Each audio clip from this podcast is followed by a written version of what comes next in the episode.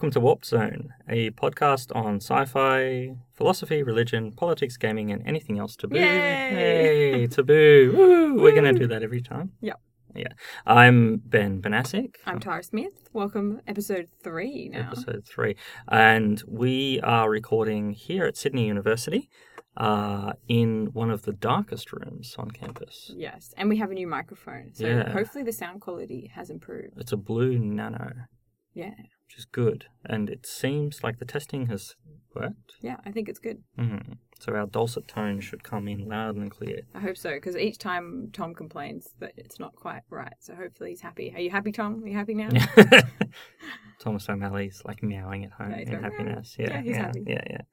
Uh, all right. So um, today we are going to be looking at Temple OS, a um, a new operating system that was created uh, completely by one person, Mhm. and we are also reading the Axolotl by Julio Cortazar.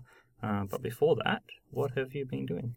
Well, I went to Katoomba on the weekend. It was really bloody cold. Forget how cold Hmm. the mountains are until I was there and basically froze to death. Uh, I'm glad I don't live there anymore.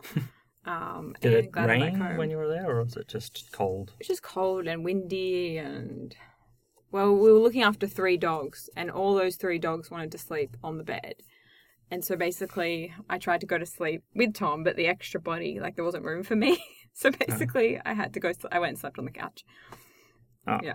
So Yeah, I was uh I just decided because the dog was just walking around the bed like like kind of whimpering. Ah, so I, yeah, had, I had to yeah, leave. Yeah, Yeah, so I I felt needed a space. felt bad. So I didn't sleep very Mm. well, but uh, now we're back home and that's been good. Um, met up with some friends, Mm. saw their um, landscaping was looking very good. They're doing it themselves. Mhm. And yeah, I was telling my pigeon story. So I like pigeons. I actually really like pigeons. I think that they're like they're wholesome Hmm. birds. They just go about their business, little head bobs. Uh, like I think they're kind of cool, you know. Yeah, yeah. So anyway, walking, I finished work. Tom came and met me, and we're going to go home. Uh, he was going to go up to Katoomba. This was on Friday, and I like see these people kind of like looking at something sort of on the this like where this tree is, and I have a look over and I see this pigeon, and I'm like, oh my god, what's that on its head? And I thought it had like a perfectly shaped tiny little helmet, like someone had crafted a little helmet for the pigeon. it was so cute, and I was like, oh Tom, is that like it's got a little helmet on? And he's like, no, that's its skull. So it had basically been like de- degloved, but on its head, but still alive because these like these birds are like indestructible. Right? Yeah, yeah.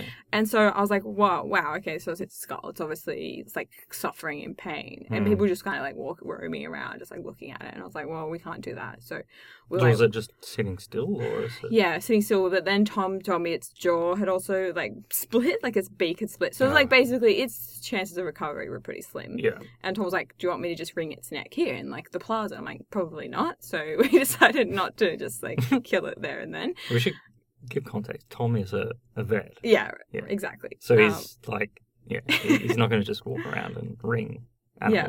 Well, actually, he probably he probably would. would. Yeah. Yeah. um. Anyway, so we called a vet and we took it, and the vet was like closing in like ten minutes, and we're Hmm. like, "Can you, we just bring this pigeon over and you put it down?" And they're like, "Oh, we're about to close." I'm like, "Well, you're either gonna do that or my partner's gonna like kill it in front of every, all these people, and it's gonna be pretty like."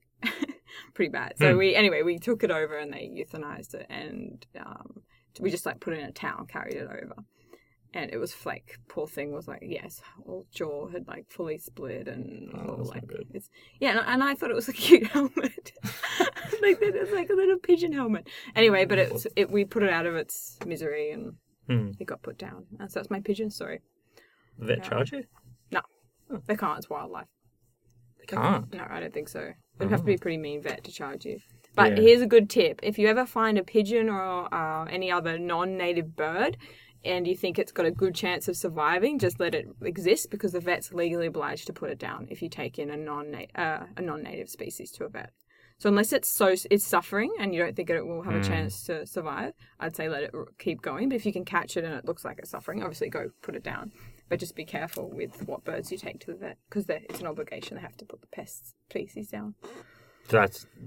oh, What? this is an interesting thing. So, like, I, I've we've we've discussed this before whether to allow animals to exist in the wild that aren't meant to be uh, in that environment or not. And it's something that's came up. So when I was on council, um, there's all these uh, deer that Yeah. are over the Razorback Ridge um, near Picton.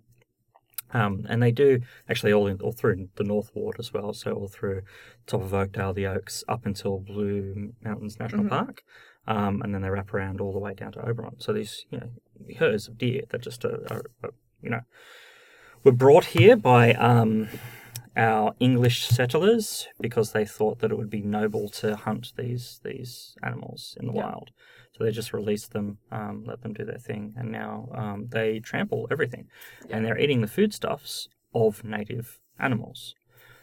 So, on when I was on council, I, I suggested you know the possibility to actually get um, some of the shooters clubs to get rid of those Mhm. pest species um, and control it and do releases. Now that lots of people are up in, in uproar about this because you've got the anti-gun people because Mhm. you know they're thinking I'm promoting shooting, which I wasn't.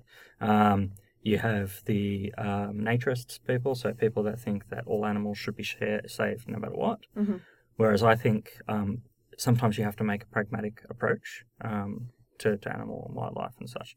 Uh, and then, yeah, so you have this this dividing line of everyone that was unhappy with me. Yeah. Um, yeah. Couldn't please anyone. No, no, and that was, yeah, a, a good measure of my, my period on council, actually. Yeah. um, but you think that the animals should be saved. No, I just think it's often complex issues. Often Mm. we don't know the best way to, to deal with it. And it's the same with the cats in the urban areas that I'm wanting to try and get some legislation around promoting Mm. the trap neuter release program. I don't think it would work in like wildlife areas. I, I don't know what the solution is there, but I think in urban areas where there's cats, so there's like three types of cats. There's like domestic, Yep. then there's semi-domestic um, strays, and then there's feral. And so I think that there needs to be clear distinction between them because the ones that can live in the colonies and that they're semi-domesticated, they eat f- food that humans kind of leave, they're being fed or they're eating rubbish and stuff and they live close, are very different to the kind of feral cats that are like roaming the bushland killing birds. Like Mhm. there's a distinction between the two. And so, you know, I've looked read some papers that the culling, the amount of cats you would need to cull each year of those colonies is something like 50%. So each year, so it would mean every six months that those cats, you need to go out, kill cats and come back. Yep. And like, it just, it's not a viable solution. Whereas if you put in trap neuter release and, and you do that slowly, it's, it's shown that it'll actually be more beneficial. So I just think that these issues are often really complex. And Mhm. also, like there's a um, environmentalist from the states called um, I think it's Leopold Aldo, and he, he's a really interesting guy. He was like back in the day he would um, patrol all these national parks, and their jobs was to kill wolves on site.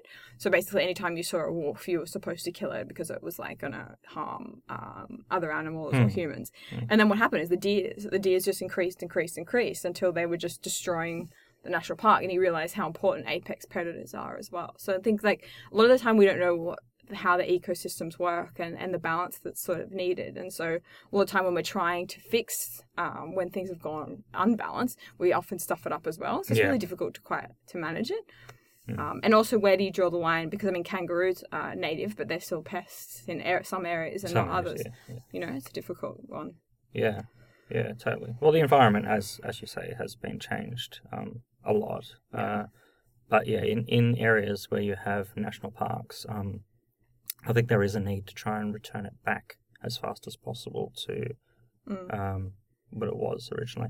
The, the problem with apex predators in the Australian context and environment, though, they weren't really here. No. Um, so, uh, I mean, they, they were with Tasmanian tigers and such, but you know, in, in Wollondilly, no.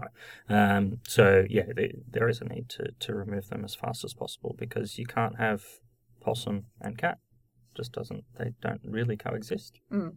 Um, except in Hyde Park, apparently, because there's possums there that get angry if you don't feed them. Yeah. No, it's and um, what else have I been up to? I've been watching a couple of documentaries. I think I'm watched. I watched a documentary by BBC of just an incel documentary. That they follow three um people that I guess incels. That's um celibate. What is it? The first word in. Oh god, I should have looked this up before. Yeah, it's, it's something. Anyway, you something tell me. similar. I'll Yeah, yeah, think yeah. about it. You tell me what you've been up to. Uh, well, okay, so I had the the best and worst day uh, in the last couple of days. So uh, Thursday, uh, well, Thursday ended not too bad. The Mhm. shop and everything, it was all fine. Mhm. Then Friday, um, I had to go to pick up some um, food, like chips and drinks for the store. Mhm. Uh, which means Jodie had to open the store for a little bit because we've got a new person that started, and you know she's not comfortable, and the manager Joe she's away. Anyway, so there's all these these um, circumstances. Now, bear in mind, Jodie works on her own in the store like two or three days a year. That's it. So she's not like it's our store together, but um, you know, it's it's not really you know something she's passionate about, and she doesn't know where. Well, she works full time as well. Yeah, Yeah. yeah, yeah, yeah. So, it, but even if she didn't work for I don't think it would be on the top of her to-do list to work in a video game store. Um, but she's very accommodating, and we own the store together. Anyway, um, so I'm there packing stuff at um, the the food supplier into you know trolleys and such. It's crazy there. Like there's people like grabbing stuff out of the trolleys, and it's like a factory floor and stuff. Because this is like the American snacks, right? yeah, yeah, Yeah. the so this is not snacks. just normal snacks. This is like special American like Doritos. Yeah, and- and their website is so terrible. it's so bad because yeah, I I ask the staff to do orders all the time, and everything they order is always out of stock. So I just have to then drive to Strathfield and just pick up. So it's easier just to. to Yeah. Sometimes with business, you just have to do that. Anyway, um, I get a photo from Jody. I'll show you. I will do this live because I want I want your reaction. So Tara doesn't know any of this. I know one- Ben's been second. keeping all these sh- Yeah, stories yeah. to So this is like, uh, yeah. So I, I get this photo, which is of the front of my store, and if you it's look, not open. no, it's not open. But look at that down the bottom. So Is that, that what is that? so the door, what we're looking at, is the door of my store pushed in against the arcade machine. Oh no! Yeah. So she couldn't open the store. Why was it pushed in like that? Well, uh, we thought someone would try to break in or something, or we didn't know what the Yeah. hell had happened. So center management, like this is over the whole day. Like security is there. There's another photo of security trying to open the door. So Um, someone it's like it almost looks something crashed into it and it's jammed it shut. That's what happened. Oh god. The cleaner smashed into it and didn't tell anyone. And Oh, Jody rocked up at eight thirty to try and and couldn't get the door open. So now they had to force the thing open. And also, if you look at like the right hand pillar there, has been moved an inch. So Did it ruin the arcade machine? No, the arcade's fine. We've Oh. actually sold that. So Oh, that's, good. that's good. Um, but yeah, so the cleaner like full smashed into the door and it scraped the paint and it's it's Yeah, so it's not. It doesn't look. I mean, Ben can put the photo online, but it's hard to sort of see anything. But it looks like the door's just been pushed in, maybe like half a foot, yeah and so that it, it kind of must have jammed it shut. It's like a kind of see-through, uh, like roller door. it is yeah yeah, see through roller it. So it's just jammed shut completely there Damn. and she couldn't get in uh, until like quarter past nine. They forced the door in uh, open and so that whole day was then me engaging with center management to try and get someone to come out to fix the door because it's not our fault. It's Yeah. the cleaners. Because they reviewed the footage. Is that how they realized? Yeah, and they spoke to the cleaners, and cleaners said, "No, no, we didn't do it." Oh really? And yeah, the guy from Center Management's like, "All right, well, tell us what other vehicles were driving on the third floor of the shopping center after hours." Like, Well, they have a vehicle they drive around. yeah, yeah, like you know clean, like the the the, the woo thing. Yeah, yeah, yeah. So, um, so then the cleaners admitted that they did it. That's so funny. yeah. So, but They know were- that there's full like full footage, Yeah, right? yeah. That's so funny. It's like I don't know. Like, yeah, no, it wasn't me. Um, Imposters. Yeah. Someone with a moustache. Yeah. yeah. Um, but yeah, so the cleaners have admitted, so they're, they're going to fix the whole thing, right? Yeah. right? Which is good. But that was really stressful. In the meantime, um, we had this order from um, my pop supplier, Mm-hmm. some pop culture supplier. And we've got one customer that comes in and buys basketball cards all the time. Oh yeah. And we've done an order of all of the stock that the supplier has left of the basketball cards. Mm-hmm. So this is um, like two and a half grand worth of basketball cards. That's a lot of basketball Mm-hmm. cards. Yeah. Um, and uh, StarTrack lost the package. The box is gone. What do you mean? It's Where'd gone. it go? They don't know. Are they gonna pay you back? Uh, well, that has to be claimed on insurance by our supplier. Oh, no. We Is this can't- the same person that stuffed you around with orders before? Is- Yeah. Yeah. Yeah, but it's not it's not their fault. But yeah, this is StarTrack. So StarTrack um, have said, yeah, no, they've lost it. Happens sometimes. What is They the lost it at the warehouse, or they lost it posting. They don't know. They don't know. Don't know. Well, they picked it up from warehouse, but it's somewhere lost between me and them. And they were asking questions like, "Oh, what does the box look like?" I'm like, "It's a cardboard box. It's got you know icon on it." Oh, okay, cardboard. What color cardboard? I'm like, cardboard, like brown cardboard. Yeah. Oh, okay. Can you explain what color? I'm like, like it's it's cardboard. Like it, it was so frustrating. It was really really bad. But like, what was that going to do? They're not going to be able to, like go. Oh, that's it. Must Yeah, be that. yeah, box," that's like, right, Out of like a thousand boxes. Yeah, yeah, like, yeah. Oh, yeah, it is. That's but so it's weird. so it scanned in on that morning and it just was not put on the truck.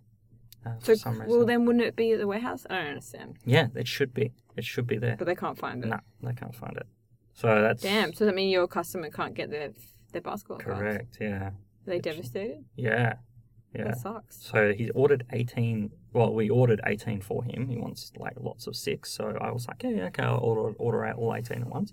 Um, I just got off the phone to the supplier this morning and they've got one box from 18. So it's not, it's not great. But, so weren't they all in the same box?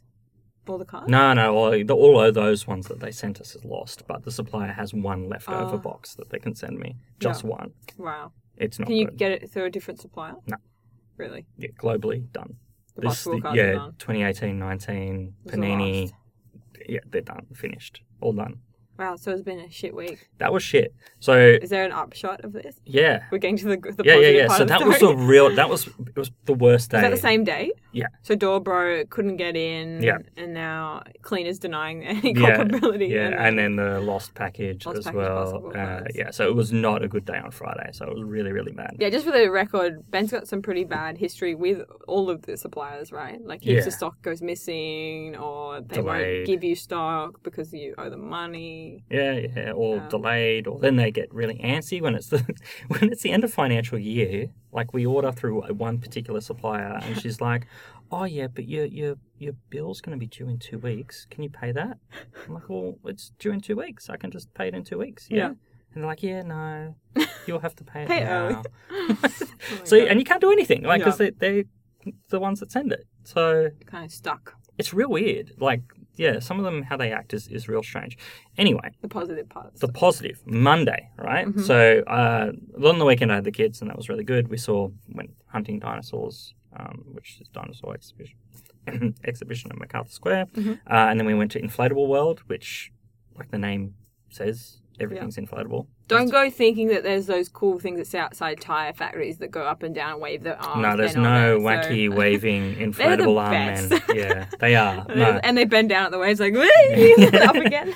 no, but this is for kids. It's like a big jumping castles and stuff. And- Those are for kids too. Those tire balloons. Like, what they're they going to do? Just look at it? Yeah, they're so bit? good. Yeah. Tara is a fan of those. Um, yeah. So, uh, so that, that weekend was yeah quite okay. Mhm. Um, I then decided that I should sit down and um, set some records. So I broke two world records on the weekend. Woo! Yeah. So columns two. I'm now. Thought you having a break from columns. Uh, this is columns two. Oh, sorry. My mistake. Sorry. Ooh, wouldn't want to mix those up. No, I was having a break from it, but then I decided that oh, look, it's a, it's a faster game to How play. many hours? Oh, did you? What was your? How many hours did you play it? Oh, only an hour. Oh, so it doesn't have to be one of those like seven. No, hour no, it's, sagas, it's not a okay. long play. It's a like um as fast as you can getting a flashing jewel. Um, Okay. column. So yeah, it's a, a thing. Anyway, um, yeah, so I got two world records. So that's that's really good. Um, I on the same game. Uh, what's the other oh, one on the Sega Saturn and one on the original Okay, arcade still the board, which I've got it. Yeah, so Yeah. I've got same game but different versions of it. Mhm. Um, and I set both of those records on the weekend, so that was great. You should be Um, playing Tetris. I played Tetris a little bit as well. Yeah. Um, also played Tetris Effect and then went to original Tetris. And I can understand what you said last week that They're really there will, different. yeah, Worlds yeah. apart. The, the, the control method. When you start getting used to the Tetris Effect, like yeah, I keep thinking I could it- I could move them like flip them right to the end because the Tetris Effect you can move them and flip them yeah, right to the end. They don't lock in Yeah. to that exactly. bottom level. But in the old school Tetris, like what I'd find is they they stick to each other really easily. Yeah. So as soon as it goes even near it, it's like it's Yeah, stuck, it's and then it's like yeah. That's right, yeah. And then when you you react to how it is stuck, Yeah. you then you're topping out all. the Yeah, pretty much. I, I'm either I'm going good or I'm dead. There's no in between. Mm, mm. like it's like you're getting lines and then suddenly it's game over. It's really Yeah. hard to come back when you've made like one Yeah, mistake. yeah. You have to not concentrate on that mistake and just keep trying, Trying to play, play, with your gameplay. Yeah, it's real hard. Um, Because everyone, the Tetris Championships coming up on Saturday. this Saturday, yeah, Woo! yeah. So I'm gonna go. There's still heaps of tickets left. There is, and we're a sponsor now. So this is the good Ah, news. Yay. So Monday it happens. Um, ben from 1989 said, uh, "Can you um, lend me a NES?" And I was like, "Yeah, sure. If I can sponsor the event and give you a free mini NES too." And um, he's like, "I'm denied," and then said, "Yeah, that's fine." So there's context to this. I've been trying to sponsor the event for a while.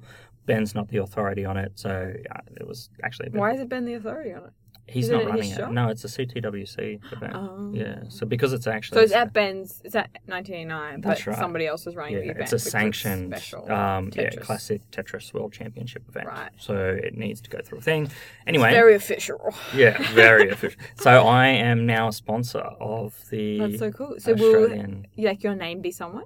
Yeah, uh, Game Traders Macarthur Square is like on um, the stuff. That's like very the cool. So everyone has to come now. So because you're not just coming to support Ben or 1989, you're just coming to support Ben Benastic as well. Yes. It'll be double Ben. Yes. Double Ben for the price of one. That's Ben. right. There's there's many Bens. Um, so that happened, Yeah. and then um, we had a really good day at the shop yesterday. Like so, there was Is that where Rune did his magic? Mhm, Sold yeah, he, he, he told his magic cards, and then we also um, sold the arcade machine at the front, which is a Street Fighter one, which means I'm getting a Mortal Kombat machine. Yay. I like getting it's the same type of machine, really, but I like. I thought like you had a pinball machine too, don't you? Yeah, that got renewed. Actually, last week there's been change of it. So the Lord of the Rings, which Yeah. didn't have the sound on it and Yeah. stuffed up, we now have an original Star Wars machine. Oh, that's Yeah, and it's a limited version, and it's got the Death Star, and you got to shoot the ball right up the end into the Death Star and blow it apart. Oh, that's cool. Yeah, Tom would like that. Mm-hmm. Yeah, it's really good. The sound on it's so good. Um, so that happened, and then um, I've got news that uh, I am entering into what is commonly sort of referred to as the Video Game Hall of Fame. Um, Ooh, I have no idea what it yeah, but I'm so it's a it's a impressed. a big thing. So, um, Walter Day does these cards Mhm. um, of um, video game personalities who Mhm. give a lot to gaming and um, shoot above the norm. And there is a potential um, of me being presented one in Queensland in a couple of weeks. So, Really? Yeah. Who told you that? uh, the guy that's getting the information together from so Mark Bell's going to get one as well. Oh, so, really? Yeah, yeah, yeah. So, so, it's- will your face be on a card? Mm. So, so Yeah. it's kind of like um, I've seen them do this for riders and stuff like that at events. They'll give them out like collector cards. Yeah, little plec- with- yeah, yeah, little yeah. collector cards with their information on the back of it. That's so stuff. exciting. Yeah, yeah. So how gonna- how many people already have cards? uh, he's up to. So he does it in series. So it says it's three thousand, but it's not. So it's the thirtieth series of cards. Yeah. Um, and he does like lots of different cards, and he has a unique numbering system with them. Mhm. So I honestly I don't know how many video game cards there are, but there's also reprints of cards as well. Yeah. But it will have a number of three thousand and something. Wow, that's so famous. Yeah, yeah, Yeah. I'll, I'll be in a list. That's really cool. Mm. Um, but it would be really cool just to meet Walter Day, who's the owner of, or was the owner of Twin Galaxies. Mhm. Um, and he's got a really interesting story. So he, uh, um, he, he got really interested in collecting information. So he filled his house with newspaper clippings and stuff. And then he was interested traveling around selling things about um, scores of arcade machines. So he opened up his own arcade. Mhm. Then he calls Nintendo, as you do, and just said, "Oh, what's the world record of this score?" And Nintendo's like, "We don't keep those records. We don't know." And he's like, "Oh, okay." Hangs up the phone, and then half an hour later, he calls back. He's like, "Well, do you want me to keep the world records? I can be the global scoreboard." And they're like, "Okay, yeah, all right. We'll direct the calls to you. No worries." So then he calls all of the companies, since you know Namco, all these different Mhm. companies, and says, "Yeah, we're, we're going to be the international scoreboard."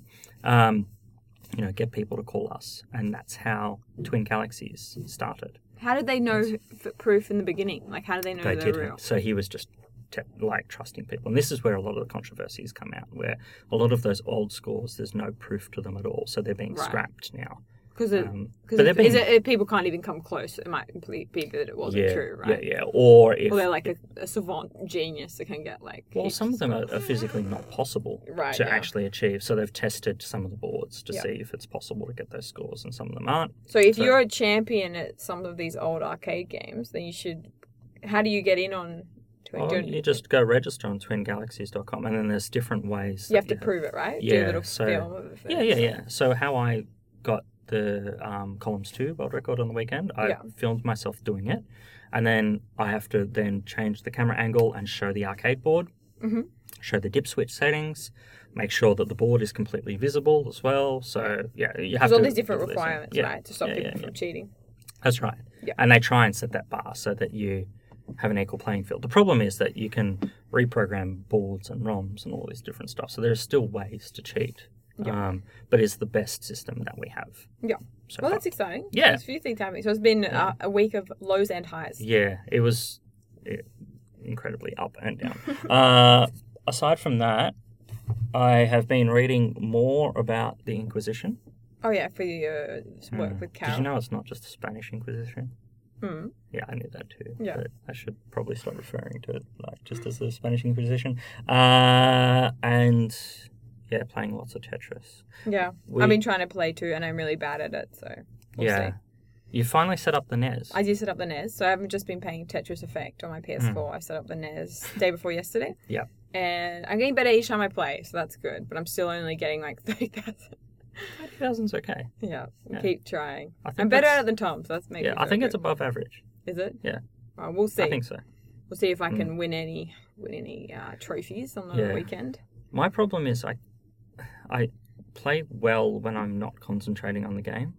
Mm. And being at the event, I feel like I'm. Oh yeah, because you like to listen to philosophy. I heard Ben Yeah. tell Ben uh, at 1989, he's like, "Oh, I like to listen to like really complex philosophy while I'm playing Tetris, so Yes. that you know that that I can think on those things I would play." It just sounded like like a real kind of um, No, but it was- self-congratulatory. It was a downplay. So I, I don't want to listen to stuff that I know about. I want to listen to stuff that I, I don't know what the hell they're talking Yeah. about. So Heidegger's going to be great. so I'm going to listen to some Heidegger podcast Yeah. where I'm going to not know what the hell he's talking about, um, and then be concentrating on that, and then play well, hopefully at Tetris. Whilst everyone else has got like, you know, their favorite music they're listening to Yeah. and stuff. Um, So if you want to come watch Ben talk, uh, listen to philosophy while trying to beat the yeah. uh, championship at Tetris, Yes. come on down to 1989. It's on Saturday, starting at 10. Nine. 9 a.m. 9 yeah, so that's the registration. And then if you poll as, or if you post a score on the top 32 players, you will then go through to the finals on the Sunday, Sunday. That's right. Which I'm hopeful to get there. If you get 30,000, I think you'll get there. We'll see. Last time it wasn't the competition wasn't fierce. that fierce was it? No, there There was, was like like five or six people were really good, and then everyone Yeah. else was pretty average. yeah, yeah. I was in the think- average. But Well, I, I think I was average too. So even though I got second last year, it it was was, a fluke. well, it was, yeah, due to the placement of the side. Uh, like, I was versing all the amateurs on, on that side, and I classify myself an amateur as well. Some of the experts were knocking each other off really yeah, early on. exactly. The way they um, did it wasn't great, but they're doing it differently this time. Yeah, so you're gonna have all day to get your score right. You have That's like right. Yeah. ten till five or something. Yeah, and then you just have to post your highest score on the Saturday, Yeah. and then the Sunday it's knockoffs from there. But it's going to be person number one is going to verse person number thirty-two. Yeah. and you go down the list. Yeah, like makes that. sense. So the proper seeding that way Yeah. means that the better score you get on the th- on the Saturday, the easier it is going to be to progress through on the Sunday for you. Oh, okay, that makes sense. Mm. Awesome. Yeah. Um, aside from that, that's been about it. Oh, I finished Stranger Things. Oh yeah, me too. We Mm. finished. We're not gonna give you any spoilers. no, but it's good. It's a good season. Yeah. I really liked I, it. I liked it too. I liked the final episode the best, I think, or the second final episode. Um, yeah, it's good. They're all good. Yeah. Um, we have some feedback as well. Yes. So Um, we've have a comment from our supervisor, Carol. She said, "Great second podcast, Tara and Ben. Really liked both the story and the game. Dystopian indeed. That was Mm. cool." And we also had Uh, John Pansini said that he's never pay, played Papers, Please, uh, but he's familiar with it because he watched the playthrough on YouTube, uh, which is where I watched a lot of the endings. And I think this is where John's next comment is coming into. So I'd be interested to hear discussion from you guys on watching games versus playing games. I think it depends on the game. I quite like watching games when they're like adventure kind of style games. I like Mm. watching that or like fighting games, but I don't particularly like watching arcade games as much because like I find watching Tetris kind of frustrating because it always looks so much easier than it is. So you're Yeah. watching someone and you're like going, oh, I hope they put it there, and then when they don't, you're like, oh, why don't you put it there? And then when you play, it's like really hard. Don't you like the the competition style of Tetris? oh, that though? was You know, fun, but that was like with a room full of people. I think when you're just with one Okay. other person, like when Tom and I play, when he plays, I get kind of frustrated. Oh, right. Sitting next to someone. Yeah. Yeah. Okay. Right. Uh, um, what do you think? I I enjoy watching high level play. Yeah. So I, I really like watching some speed runs, but I like watching um, high score attempts as well. Yeah. Um, some people find just watching high score attempts boring to watch. no, seven hours of you watching columns with. Well, yeah, I don't mean peanut on your lap. I don't mean watching like No, I know what that sort of thing, but you know, watching snippets of it and seeing Yeah. like it. I don't think that's a problem. As for watching like an adventure game, well, I don't think I've. I, I actually I have watched some early um, like 16-bit RPGs, hmm um, and I, I think that that's fine. But it's a different type of experience. I think you get you get more invested playing the game. Mm. Whereas uh, when you're not playing it, so say Fire Emblem's a good example. Fire Emblem is a type of game which is a uh, um, it's a strategy based game, right? And you've got characters in there, and once the characters die in a level, they can permadeath, so they die completely. So you might get invested in a character, but then you'll see them just die off. Yeah. Now I find that really hard as as a player. Like, do I risk, you know, one of the the characters I've leveled up significantly Mm. in battle, who might die, or and sometimes like accidents happen and they they will be wiped out. Yeah. But watching that game, I don't get as Invested. invested. Yeah, I don't have that frustration, and I can almost enjoy the storyline a little bit more. Mhm. I th- I really think it's a um, circumstantial. Yeah, it depends on the game and Yeah. when you're watching it. Um, but I don't think I could watch like big like seven hour goes. I find that stuff pretty boring. But not many people Mm. watch it all start to finish, do they? Some people do, but it's a minority. Yeah. it's a, a vast minority. But uh this is on on Twitch. You'll see thousands of channels that are going every single day of different games that people are playing. Mm. And people are watching them. But they kind of do they tune in and tune out. Sort of I think so. Yeah. Yeah. It's not like, you know, watching Lost or watching, you know, Yeah. Stranger Things. Of people Yeah. just sitting down and I, I I'm going to watch this episode. Yeah, that makes sense. Mm. All right, should we talk a little bit about? Uh, do you want to talk about Axolotl or do we want to talk about Temple OS first? I think we go for Temple OS. Yeah, because we've been talking about gaming and stuff. It makes sense to talk Yeah. about Temple OS.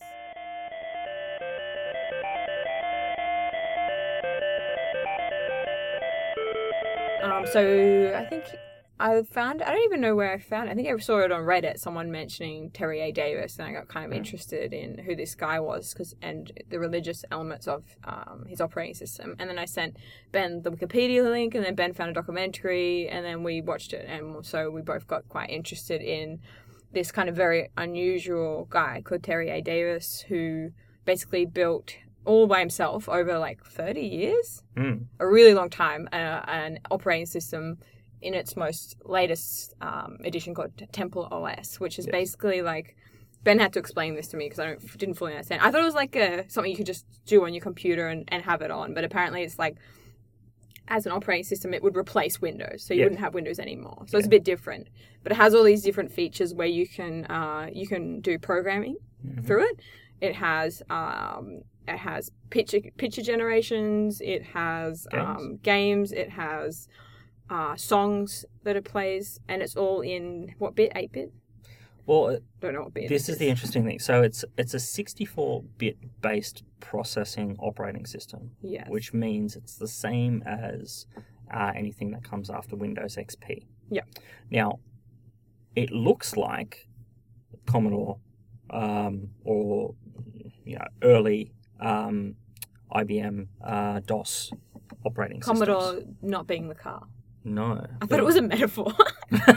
like Did you? Yeah, like it's like Oh. a beat up Commodore. Like Ah, no, No. no, it's, no. Commodore uh, is Commodore- a company, so a Okay. company that released um, early computers. So I, I play on the Commodore 64 and Amiga. Yeah. Um, and yeah, so it's it's like looks like those sort of graphics or very early um, yeah. DOS GUI operating system, but it's not really a GUI. So it doesn't. So a GUI is GUI? a um, graphical user interface, Yeah. where you've got the mouse or um, your index finger as the pointer, um, interfacing with the operating system itself. Yeah. This is a text based operating system, but it's a menu text based operating system. So it's got multiple layers. Um, the ingenious parts about it is that some of the processing power of the operating system actually sits with the CPU, so the central processing unit of the computer, that is not normally taken up by a regular operating system. So it actually Mm. runs faster because of that. That's interesting. Um, um, but it, it does look very basic when you look at it. And this is does, a lot yes. of um, criticism he had by other people on the programming, Mm. like Reddit subforums and stuff, was that uh, it never really updated. So over the years, it can't connect to the internet, right? That was a major issue. And also that the graphics and everything look pretty basic. Yeah, well, it can't even network. Yeah, it So to go go back to the the uh, uh, connection thing, Yeah. There is no connection with the outside world or any other computers Yeah. at all. No printers. Right. I guess people So didn't really understand even what he wanted you to do with it Yes, and what its purpose correct. was. yeah. yeah. and his argument was that it's fun, Yeah. and that's the way it is. he But says that a lot. Think it should just be fun. things should be fun. Things yeah. should be fun. Yeah, and I like elephants, and God likes elephants too. He likes elephants a lot. Um, it's maybe we should play a little bit of his voice, Yeah. and so you can hear how, how he, actually talks because he's a very charismatic and problematic figure. I think he's Mm. both. Yeah, this is a clip from his final uh, video clip. So, well, it's good to be king. Wait, maybe. I I think uh, maybe I'm just like a little bizarre little person who walks back and forth. Whatever, you know.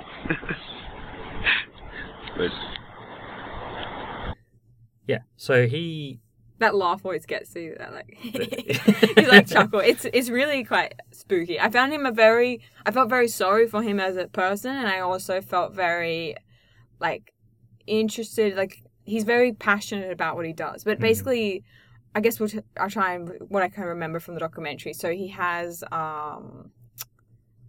Oh, what's the mental illness that he has? Schizophrenia. schizophrenia Yeah. and quite severe and he Mm. lives for most of his life he lived in his with his parents Yeah. and had he did work at some stage but i don't think he kept his job for very long No, no. Um, so he was working.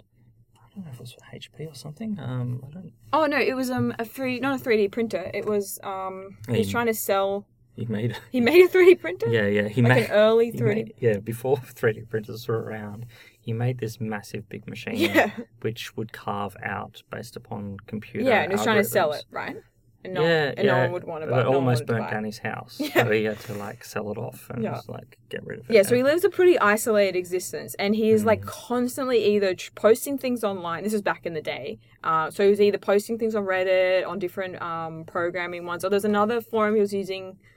Oh, I can't remember the name, but like, uh, like all these different programming programming groups, and basically he would get banned because Yeah. he would just be spruiking his own, advertising his own stuff over and over again. Mm. He would get into long arguments, and he argued with atheists a lot. So this is the Yeah. other thing; he was very heavily Christian um, or religious. Yeah, religious. uh, I'm not sure if it was Christian though. So he referred to himself as a Jew occasionally, Yeah. um, but he was anti-Semitic later Yes. as well. So It's very uh, confusing. yeah, he's very very strange. Um, he before all of this though he. Um, so he's he released it in um, 2003, 2004. Starts you Mhm. know talking about different iterations. He said that he um, uh, started the project in 1993 and then resurrected it later uh, 20, in 2003, released it. Um, before the religious stuff came about, he was claiming that CIA agents were Oh yeah. like monitoring him all the time. But this is like a common thread. This this sort of paranoia goes throughout his whole life, really, even Yeah. to the end. yeah, yeah, totally. Um, his claim on the CIA was that they were in control of the Saudi king, and that he killed a CIA agent. Yes, yeah, very the early on. Yeah, Um, he refers back to it a couple of times as well. Yeah, and then he says that he starts communing with God. And I might share a quote that he did on an early forum. Uh, and this is what he says I am God's chosen programmer. He's endowed me with the divine intellect, like the authors of the Bible. It has no code I did not write. It never runs code I did not write. I'm the best programmer on the planet. I wrote a 64 bit compiler, assembler, kernel, debugger, bootloader, graphics library, graphics editor, editor, tools like grep, and a bunch of other demos, including first person shooter and flight simulator. I'm the best programmer on the planet. That's why God chose me. And that you should understand uh, that should help you understand. There are two kinds of programmers: those who have written compilers and those who haven't. What sounds impossible for you is not impossible for me. Yeah, I think that really nicely sums up his sort of attitude throughout. Like, because you know mm. he's he's a pretty problematic. He's very racist, so he, he gives that he says the n word constantly, and there's a few clips he does where he he's basically well in his future like as he gets older he has a I don't know exactly what happens, but he has a fight with his dad, I think, and it and puts him in hospital. Well, the police were called, and he assaulted his father. He assaulted his father, and then he gets kicked out of home basically. Yeah. And then just roams. He has a van, and he he kind of keeps posting videos and roams around the country in his van for a while. Then Mm. he loses his van. But anyway, like there's this. Uh, on the video down the rabbit hole um, on Terry A. Davis on the Temple OS, he has this like he this um, uh, he has this fight with a. oh, I can't even remember what I was saying. Hmm. Do you remember that part where he starts having a fight with some a person of color? Oh yeah, yeah, that was really weird. Yeah, he's sitting on the side of the road. Yeah. I, I found this problematic. I, I was really uncomfortable this part, where he's he's just sitting there talking to the cam- camera, and he he turns to a guy that's just walking down the street and says, "Hey, you know, N word, Yeah. how are you?" and the guy goes up to him and is like, "What? you say?" What the hell? Yeah. Why did you say that?" Yeah. And like they start having this fight. Yeah, it's, like, ho- it's horrible. it's real bizarre. He's very combative about Yeah. that stuff. Um, but what is kind of interesting is this. So he creates this thing called the Oracle, where you can basically you type in or you ask a question, and then it will do a, a number generator, and that number will link to biblical text. Yeah. Yeah, which is really kind of funny. But he, so that oracle, he, the whole basis of it is to make an offering. Yeah. Yeah. So you have to draw a picture or something. Or... So you make a comic. Yeah. This is what he says. You make a comic, and then you exchange that comic for a melody, Yeah. and that melody you then put words to that melody based upon the, the RNG, and then that will make a hymn. So it's mixing the words and the melody uh, and, and you know together, and then that offering will be given and allow God to talk. Yeah. So it's trying to find to try try and game basically two repositories plus an RNG um, uh, generated music source Yeah. into one thing in order to try and garnish a message from God. Yeah. Uh, which is pretty interesting, actually. Yeah. Like it's it's He's worked it out. Like it's very specific. Like Mm-hmm. basically, if you do X, you should get X. Like it should happen. well, yeah, no. If so, if I add X and Y, Yeah. I will potentially get Z, um, and I don't know what Z will be unless I do this process. Yeah. and that's the way that I can trust it. But he he gets frustrated that sometimes he can't understand the messages. Yeah, exactly. Um, and he has this really kind of like a personal relationship with God where he thinks so he thinks he's like God's chosen programmer. He Yeah. obviously thinks he's very important, but not only that, but he thinks that God's sort of playful and plays pranks on him. So he, Mm. there's this story where he says that he went to the shop with a booger in his nose, and he gets back. He's like, "Oh, God's playing a prank on me! Like, can't believe I, was so humiliated." And you know, he thinks that that like God purposely did that, and and Yeah. that God kind of plays tricks with him. And the other thing I thought was really moving is like his connection with his bird. It's like a period where he's one of his parrots Oh, is that's dying. right. Yeah. And he's just like so put out with it. Like he shares this video and he's like so distraught because he and he just says how lonely he is. He Mm. basically has no contact with anyone except for his parents and Yeah. people online, really. and his birds. And his birds. And the birds. He- Yeah. He, when the birds start squeaking or squawking Yeah. in the background, he stops to let them talk. Yeah. And then he'll say, like, you finished bird. You know? um, very, very strange. Um, Yeah, I felt pretty sorry for him because he gets quite bu- severely bullied as well. So basically, on his operating system, he had his phone number, so people would just call him and his home address. and his home address, really easy to find.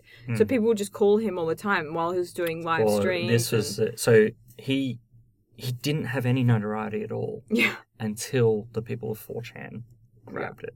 Um, and he was making videos. Um, so programmer Dianna Cowern, um, yeah, so she the programmer. He became obsessed with her, and then said that he's married to her. Oh wait, wasn't this physics girl or whatever? Well, this is yeah, she's a programmer physics. like Oh physics- right, yes, yeah, but she do all these videos of like her. She was quite famous, right? He Hmm. thought suddenly thought that they were in a relationship Yeah, um, and married. and married. Yeah. So he um, would say that, and then the people of 4chan got his phone number, yeah, and someone acted as her. yeah. Well, first they just ring him up constantly and argue with him about God or Yeah. whatever, and then uh, it sort of escalates to being pretending and impersonating her and sending even Hmm. sending him nudes and stuff like that. Yeah. and we're getting really involved. And right up until he, he passed away, he kind of believed, semi believed that they were um, married and in a Mm. relationship. But he'd go through page, like phases where sometimes he would kind of doubt it and then he'd believe it again. That's and right. Yeah. Kind of like as his sort of mental illness would rise and fall, and, and you know, he'd Mm. go through periods of being medicated and unmedicated, and it would have Yeah. an effect as well.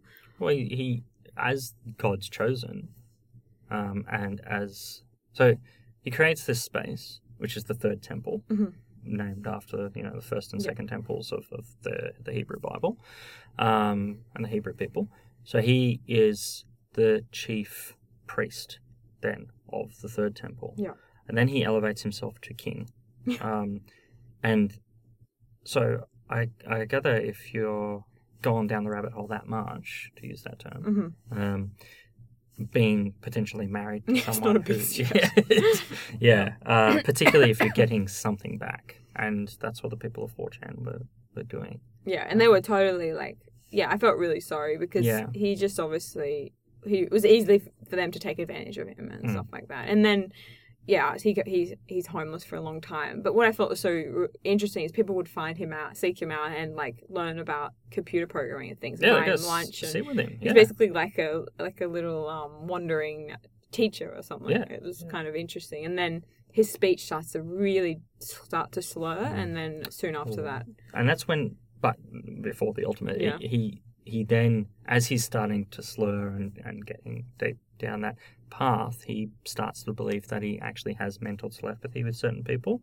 oh yeah. including Elon Musk. Yeah, and he's Um, there's this really weird clip where he like he he's on the phone to like a few different people and he's Yeah. like paging people in and he's like having this telepathic conversation. Yeah, but he's filming himself on a phone, Yeah. and it's just there's nothing there. Like there is It's no so phone or anything to his ear. He's Yeah. just, just moving his hand up as if he's talking. to Oh yeah, but even before then, he he does all these videos for like a Google programmer, right? He creates all these videos to try and like I forget the person's name, but each video is addressed to them To as he's as he's writing as he's doing. it. He's like, here's an, here's another video showing you my program because Yeah. he he basically for a long time has no success at all really like no Mm. one really knows who he is he keeps he keeps getting banned from these forums and then something sort of happens and he suddenly becomes I guess more infam- infamous than famous Hmm. in a lot of ways um, for being this very because he would fight atheists all the time he would post on things purposely try and e- engage them but his texts were really um, incoherent like Yeah. it would just be like ramblings basically it'd be copy and pasting I, it almost was like he was copy and pasting from a random word generator or Yeah. some of the weird hymns that he's created where none of it would really make much sense Hmm. and but it'd be like checkmate atheist like it's just this like rambling message That's right.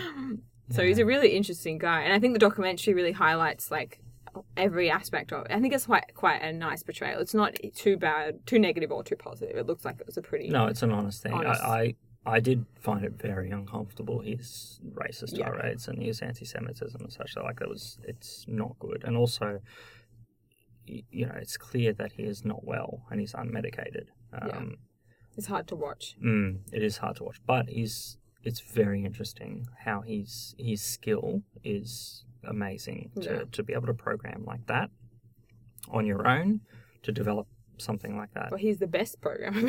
he's number one. He's yeah, he's In the whole world. and there is a potential. He like Yeah. if as one person, you usually have whole teams to do that. Like a compiler is a hard thing to develop, and generally everyone is relying on the same type of compilers. Um, this is something he's he's done on his own. yeah, no, it's that's the sort of message I got too. Is that he just seemed really lonely as well. Mm. Like it, with coming with this kind of uh, genius, if you want to call it that, or this like I don't know, um, drive to code and to be a programmer and produce is like a sacrifice. And I think he felt like Yeah. he had sacrificed a lot to be able to create this. He felt a calling to create Temple OS, and that that was his life mission, and that he could get a normal job or he could meet more people, but he Mm. needed to just focus on that and that kind of obsession. And I think at the end he felt very isolated and alone, and and you know his only connection was people on the internet. And a lot of those people were either arguing with him or making fun of him or impersonating Yeah. these people, and it just felt really sad as well. Yeah, yeah, totally.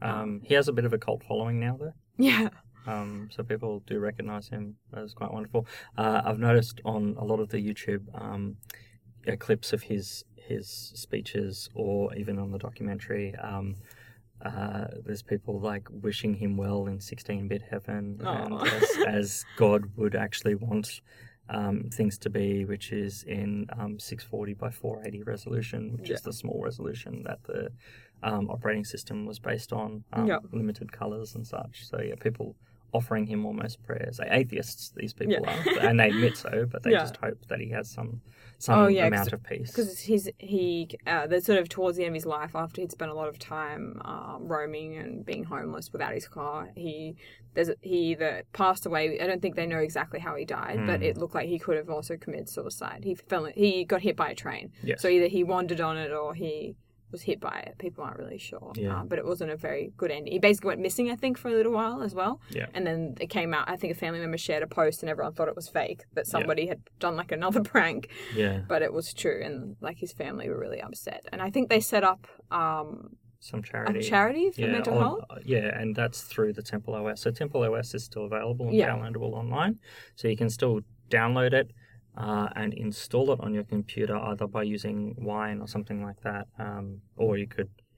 I mean, if you want a cheap computer, you, you just want to put that on there, you could actually install it. I, I've heard that the installer actually is real bad. Like, it's real hard actually to do. yeah Um, but yeah, you can do that all, and then there's a charity. On Yeah. Um, that's what the other thing i want to talk about is i watched this documentary last night called on um, incels which is Mm. involuntary celibates so basically i'm sure everyone's heard of it um, of them they're Mm. like an online started as an online community very anti uh, women and now it's kind of progressing to ha- uh, activism and violence outside of the internet sphere Hmm. and they share reshare the videos and all the people that have done uh, I forgot the gentleman's name who who drove through in America he drove through drove on the sidewalk and killed I think four women Uh, he was yeah. aiming to kill a whole sorority. He was going to go in and murder all the women in a sorority but he ended up on the way there I think killing women instead. Um, but basically he's totally idolized in the community and there's all these songs and stuff that they've recreated. And then so they interview people about it and be like well why did you create all these like videos like sort of um, promoting this guy that did Mm. this horrible thing? Like oh it's just a joke or it's just like it's funny and and it's really fine line between shit posting and taking the piss out of something Hmm. and valorizing it and where they draw that line is really kind of confusing Yes. and there was a guy called Catfish Man. it's like, so it, yeah, this weird, weird. The thing with incels is there's such a wide range. So you could just basically say anyone that hasn't had sex for like six months. Generally, it's young men, young American men that are pretty like lonely. So they interviewed three different guys, and one of them was this Catfish guy, uh, who would uh, set up a profile on Tinder of this pretty attractive guy, all these photos from um, found online, and meet them, and then be like, "Ha ha, it's me!" Like, you know, you you're a shallow, you know, bitch. Like, why'd you come here? And like harass these women. The women like, "Well, you don't look like what I was expecting." Like, and they leave, and he's like, "Ha ha." It's kind of like this is why why like he's so bitter and resentful because women have scorned him that this is his way of payback. So he films these little videos, Jeez. shares it on the online incel community, and they're all like, "Yeah, good job, buddy," because it's all about these like mini little acts of activism they can do to sort of like get back at women for spurning them. So some of them will do things like not purposefully, like a woman will try and get it through the door, not open it for them or something if she's stuck, and it's like, haha, like you expected me to open the door for you. It's really petty shit Wow. these people are very angry and resentful. But uh, anyway, so this cat, there was this catfish guy, and then there was another guy who seemed really nice that just wants to find a girlfriend and maybe not like as traditionally attractive, had a quite feminine look, and like was perfectly nice, but he's still part of like considers himself incel. So there's a big range. There's sort of Mm, like mm. people that just you know find some sort of sense of connection with all these other men and mm, some women, mostly men, that can't find partners and find dating really hard and blah blah blah. And then there's people like the catfish guy who's just an absolute asshole, you know Mm. and they just dehumanize women. They obviously don't know many women, other than their mum, and they just use this sort of excuse to try and propagate all this hate. But what the documentary does, and it's I think it was BBC quite recent documentary, is it just shows that um can, can does that violence that you see on like 4chan and 8chan and Reddit, you know, does it propagate more violence? Does it make us desensitized to it so that it's a quicker step to be? And I'm not saying gaming necessarily creates violence, but these kind of videos and songs that they create to kind of mimic, like either pay out or support these killers that have Mm, murdered people does that then bring them closer to going out and doing it? And So it and they're really jumping that line really easily. And that's Sure. what's so scary is because it's not just acts uh, on reddit saying look at this bitch and sharing photos. It's going out and finding women and, and purposely catfishing them or killing them. You know what i mean? Mm. and it's really scary how easily they've made that jump and they feel a real sense of connection. It's really scary. Yeah. i don't know what the solution is. Well, this is the the thing that you hear um, proponents of free speech saying that well, it's your fault that you get offended by this, and I should be able to Yeah. say whatever I like. yeah Whereas I don't think that the original um, advocates for freedom and free speech, so whether you're talking in an American context of you know founding fathers or the, the people that Yeah. did amendments and such, um, or people that are idolized um, throughout the wars and creating um, uh, you know um, world corporations or you know the UN or whatever Mm. um, and statutes that actually followed thereafter, I don't think that they'd be propagating so that someone can sit there online and be a racist bastard yeah um, or a sexist bastard. Like I, I, I think that technology has changed and changed significantly, um, so that yeah, you had those discussions in um, private spaces previously, and even private spaces um, in a small public forum, social pub or something like Mhm. that. But now you've got thousands of people engaging with these things, yeah uh, and I think it's a problem.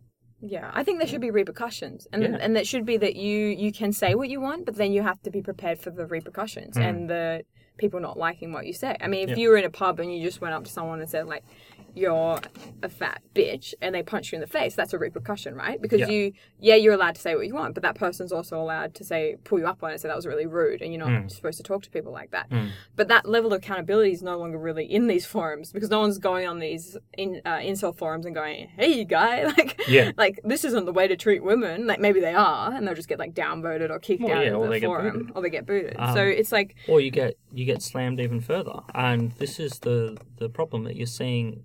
Uh, you're seeing a vast amount of people that are the types of people that um, to, to, to typify them into or uh, to portray them in a certain typology rather. Mm. Um, it is the people that um, in extreme cases of violence, whether you get Holocaust or you know other sorts of perpetuated violence, they're the bystanders that do nothing at all. Mhm. Um, the law still hasn't caught up on these things. As much as we've got some um, protections from online um, Yeah. bullying, it still hasn't. no, they just say it's a joke. Oh, it's irony. Oh, it's just a joke. I didn't mean it, you know. And then it's like, well, there's some people that are taking this very seriously, and it should be taken seriously Yeah. because it's so harmful. And if you're so maybe you haven't gone out and plowed down the street and killed those women, but you sharing a re video where you're re-edited and it's like saying like you know driving down the street like gonna you know it's like Yeah. you are engaging with that, but there's no repercussion. You can't you can't even often you can't even find these people. But Mm. like how do you connect with with this community and say like I don't know what the answer is. Like and in the documentary they're kind of like oh well we need to find those people and, and give them help and like you know It's a game because they're having a lot of them have mental health issues. Yeah, but it's a game for them. That's Yeah. the thing. A lot of them don't have mental health issues. No. So this is I, I like the context I'm speaking from is someone who has been bullied online. Yeah. Um, you know, as, as a public figure, that happened to me.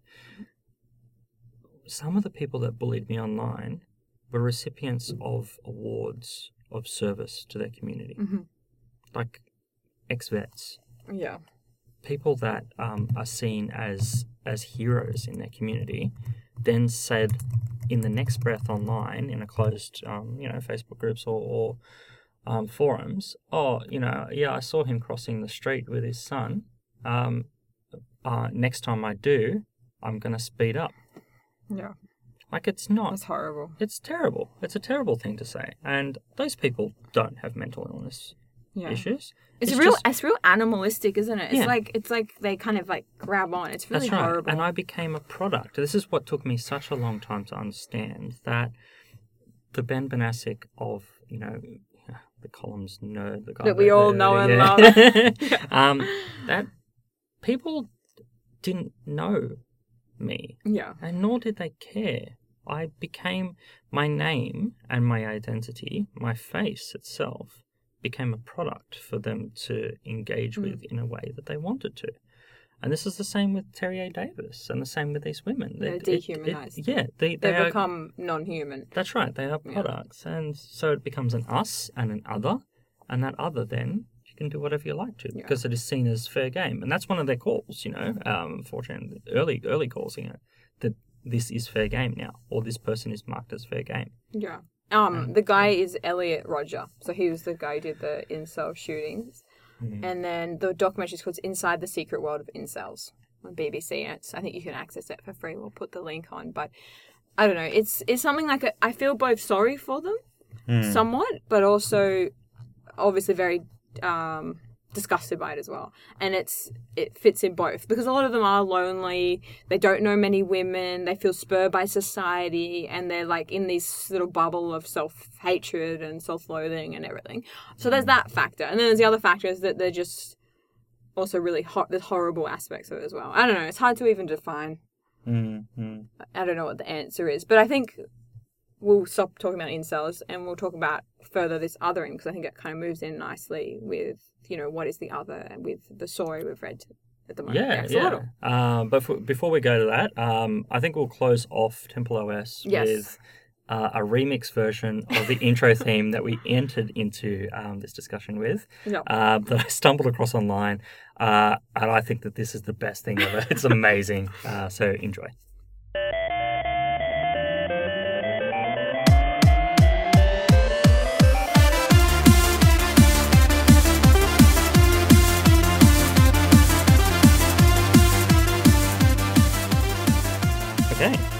So that was Temple OS, a um, a remix version of the the, the theme. Um, yeah, it's amazing. Now, Axolotl by Julio Cortazar, uh, a short story, Very short, yeah. very so short story. anyone should be able to read it. I think it's only like two pages. Yeah, yeah, at max. It's not very long at all. So, the story starts with uh, Julio Cortazar. Um, he's an author, 1914 to 84. Um, and he uh, writes, uh, it's a really interesting story of someone who comes across an axolotl um, In Paris. in Paris, yep, and dr- feels drawn to make some sort of um, looking connection. Well, first he goes in to try and see the other animals. So he goes Yeah. in to see like the the jaguars, but they were up to a true form. And then so he sort of Mm. stumbles into the axolotl kind of area, and then he yeah starts to Yeah. form this deep obsession really with the axolotl. yeah. and and if you haven't seen an axolotl, it's a, a fish, or is it an amphibian? I don't It's, know. uh, ooh, I don't know either. I thought it was a reptile, but Really? Okay. I don't know. So we've got three options: here. fish, uh, reptilian. oh, Mexican walking fish. It's a fish. I know it's Oh, it's not a fish. It's an amphibian. You're right. amphibian. Okay, Yeah. cool. So it's an amphibian. Um, and it's the larval phase of the salamander, I think. Don't know. I know those are three words you just said, but uh, Mexican walking fish. Anyway, but they're weird looking. I'm sure people have seen them before. They're really kind of freaky looking animals. Yeah, they look like Mudkip. It's a Pokemon, if you know what Mudkip is. Um, I like Mudkips. Uh, and it's got, it doesn't have eyes on the side of its head like a fish does. Because it's an amphibian, its eyes are like in the front. Yeah, and it Like lives in really dark kind of environment, so I don't even think it can see very well. I Mm. think it's often in sort of like subterranean little caves and things like that. Yeah. Um, but it, they Tara's cool. just covering her eyes. I'm like just me. pretending.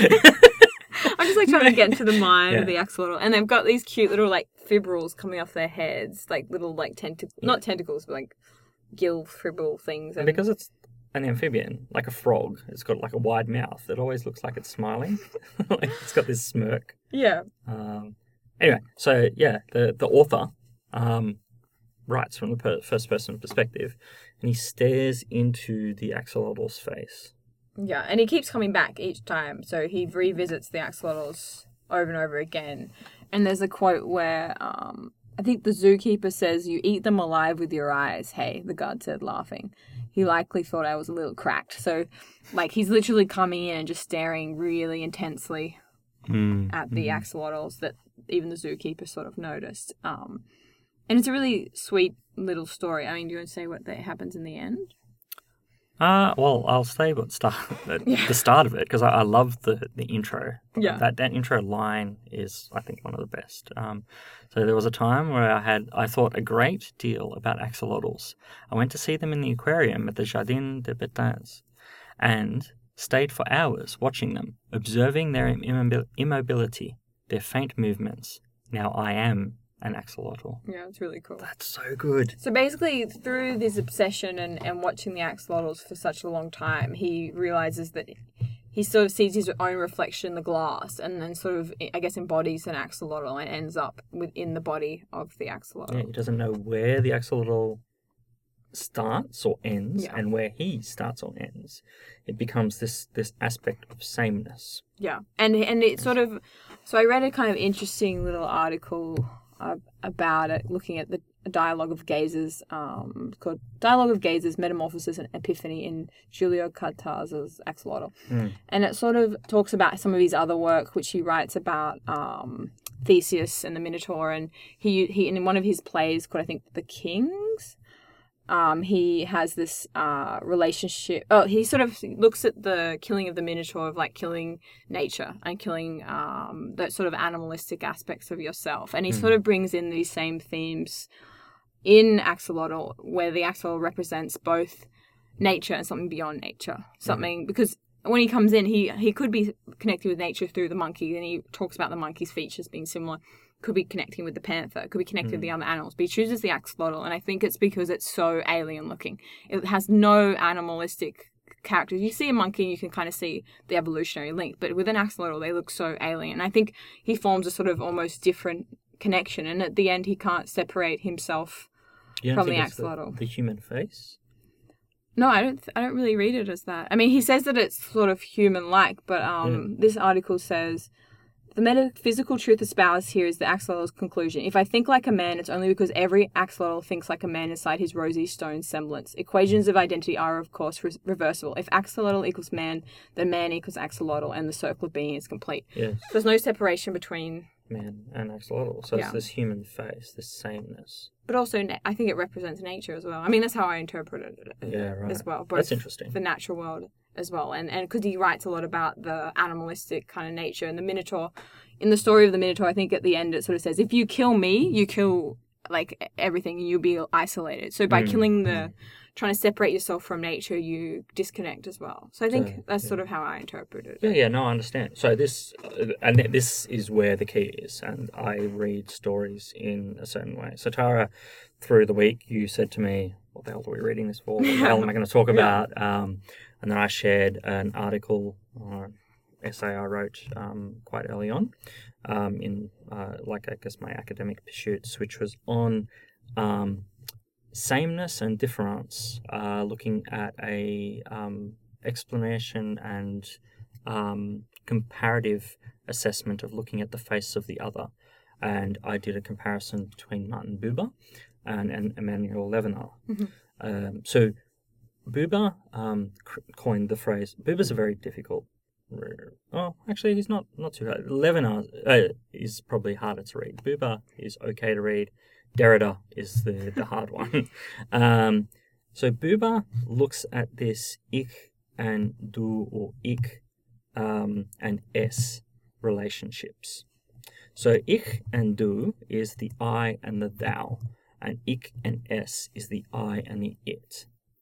Now, both of those modes require a way of engaging but seeing a difference with the other.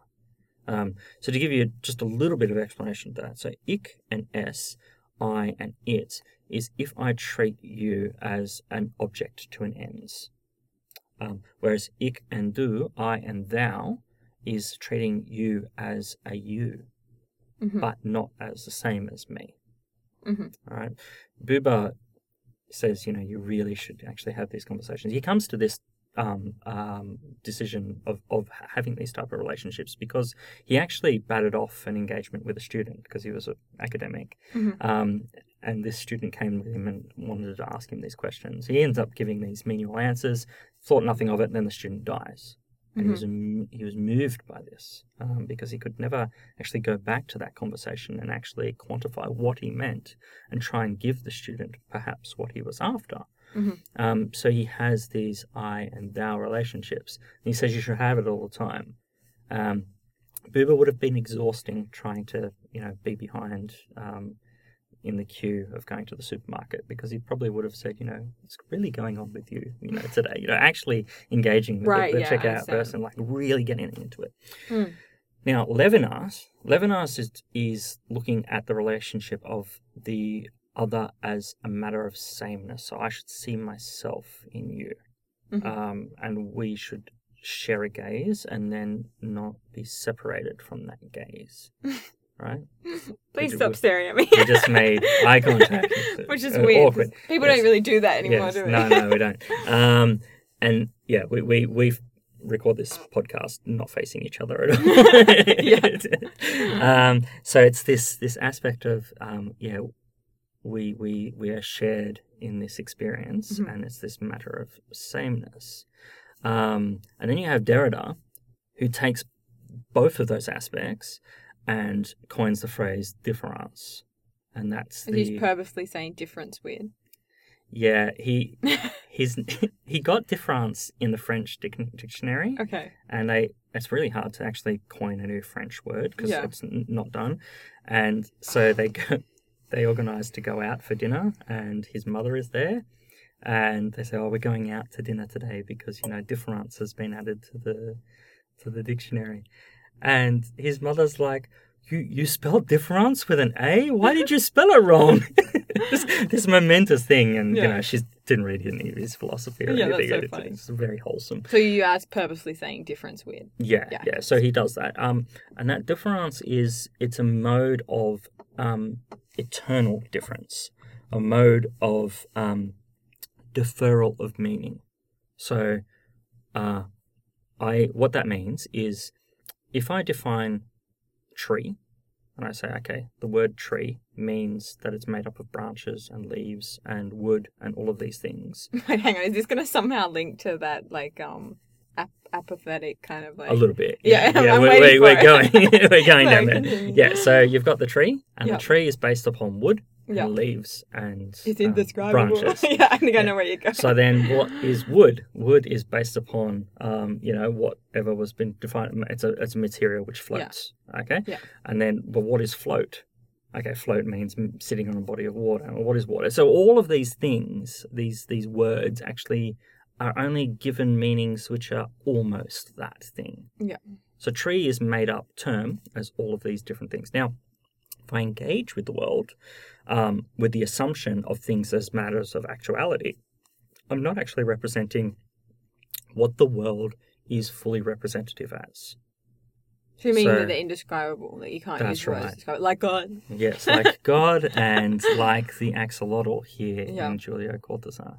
So I read this as, as a philosophical text, Mhm. um, and I'm interested to hear uh, how you you thought of it in the um, what did you say then? Connection Nature- to nature. yeah, naturistic, which is is still like reading into it into another Hmm. level and another reading. So you're still reading it as a, almost a philosophical text. Yeah, well, I think, it- uh, yeah, I don't know. I like the story and I like the connection to nature and animals because obviously that's for me what I also am, am connected with, and the Hmm. fact that he couldn't tell the difference between the two in the end because.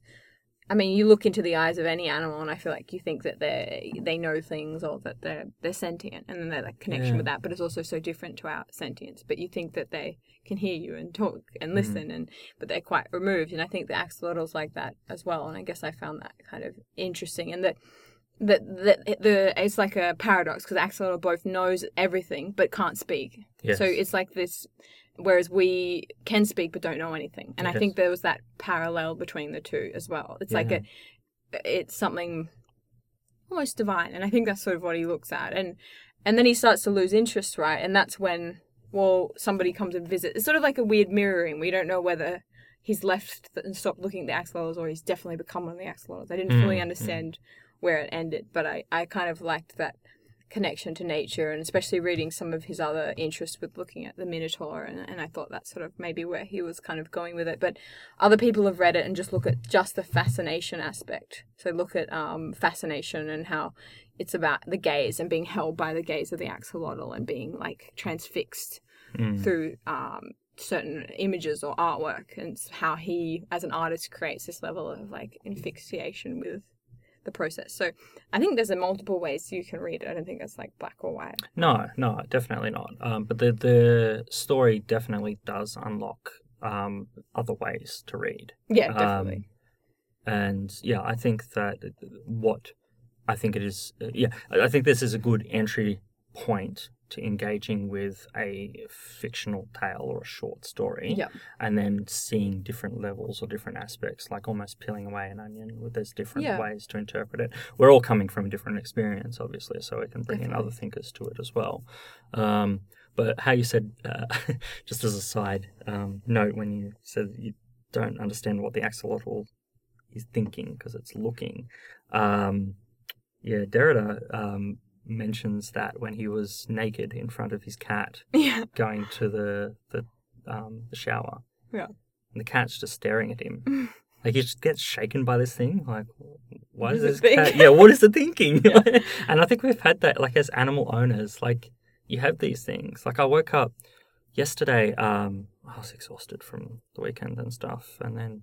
So I tried to have a sleep in yesterday, which is unusual for me, and I got Mhm. woken up at eight o'clock in the morning because um, Pitta, one of the cats, had climbed up into the top of Jody's side of the cupboard.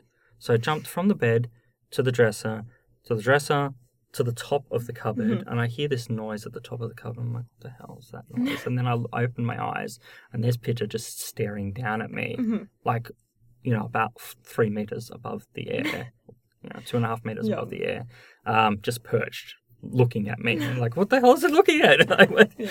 um, It's the same when cats look at stuff that's not there and you think it's like a ghost. You're like, when they start Yeah. suddenly get transfixed by just like a spot on the wall, you're just Yeah. like, what are you looking at? Like, could be just a bit of dust, or it could be like a smell that it's just Yeah. concentrating on. Um, but I, but just in connecting with people, I find it weird. Like when you get on on public transport, I'm always like looking around and seeing, and so many people like you can't even really meet anybody's gaze anymore because everyone's Yeah. looking down, either reading or, and I'm often the same, but on their iPhone or something. But Mm. like we lose so many connections. I think.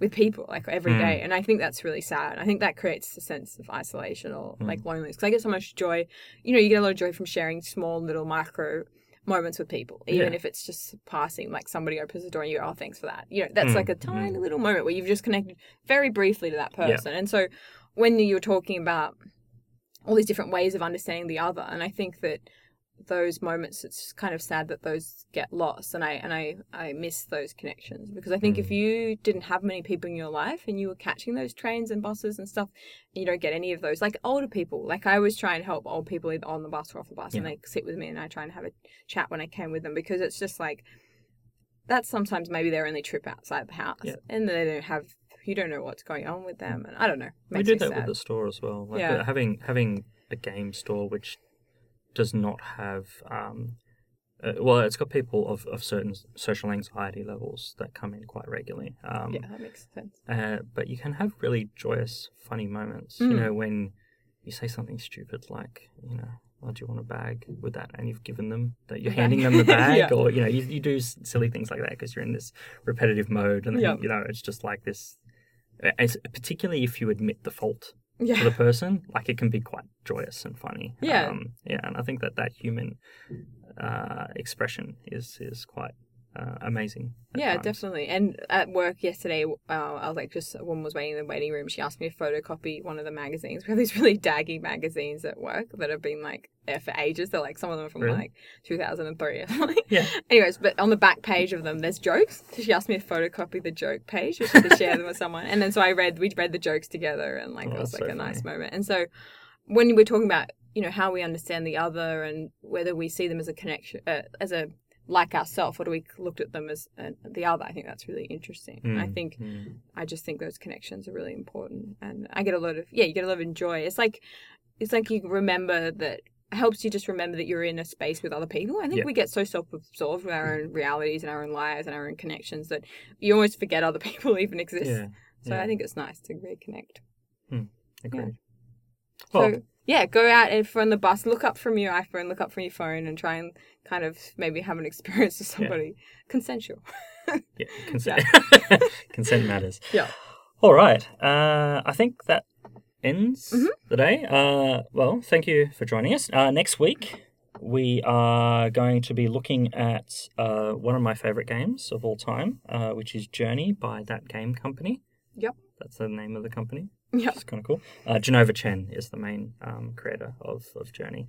Uh, and we have, oh, I've played it on PlayStation 3 and 4, so Mhm. it doesn't really matter what you And if you on. can't find, if you don't want to get the game, you can always watch this. I'm sure there's heaps of YouTube videos on Yes. about it. You get like a little taste of what the game. Is. Tara's going to play like. it this week. Yeah, I haven't played it yet, so And if you play on PlayStation 4, there's a potential you can play together. ooh, I might even be playing with you. We might share voice tones, music Oh. tones. Y- Well, the single notes. Single note. Yeah, yeah. Yeah. Yes. Uh, and we also, what are we reading? Um, we're reading uh, the Call of Cthulhu. Hmm, not very pronounced. Cthulhu. Yeah, by uh, Yeah. H.P. Lovecraft. Mm, So yes. uh, we'll send a link to that. I think you can access it online. So I'm gonna read that. Yeah, there's many places you could even. Um, I, I've been studious and I'm, I'm a little bit ahead. Um, there is uh, audio books Yep. um, for free to download. It will take you about uh, an hour and a half Mhm. to read the entire thing, um, and it's an awesome thing. Cool. Uh, but yeah, until next week. Yep. Thanks, guys. Bye. Bye.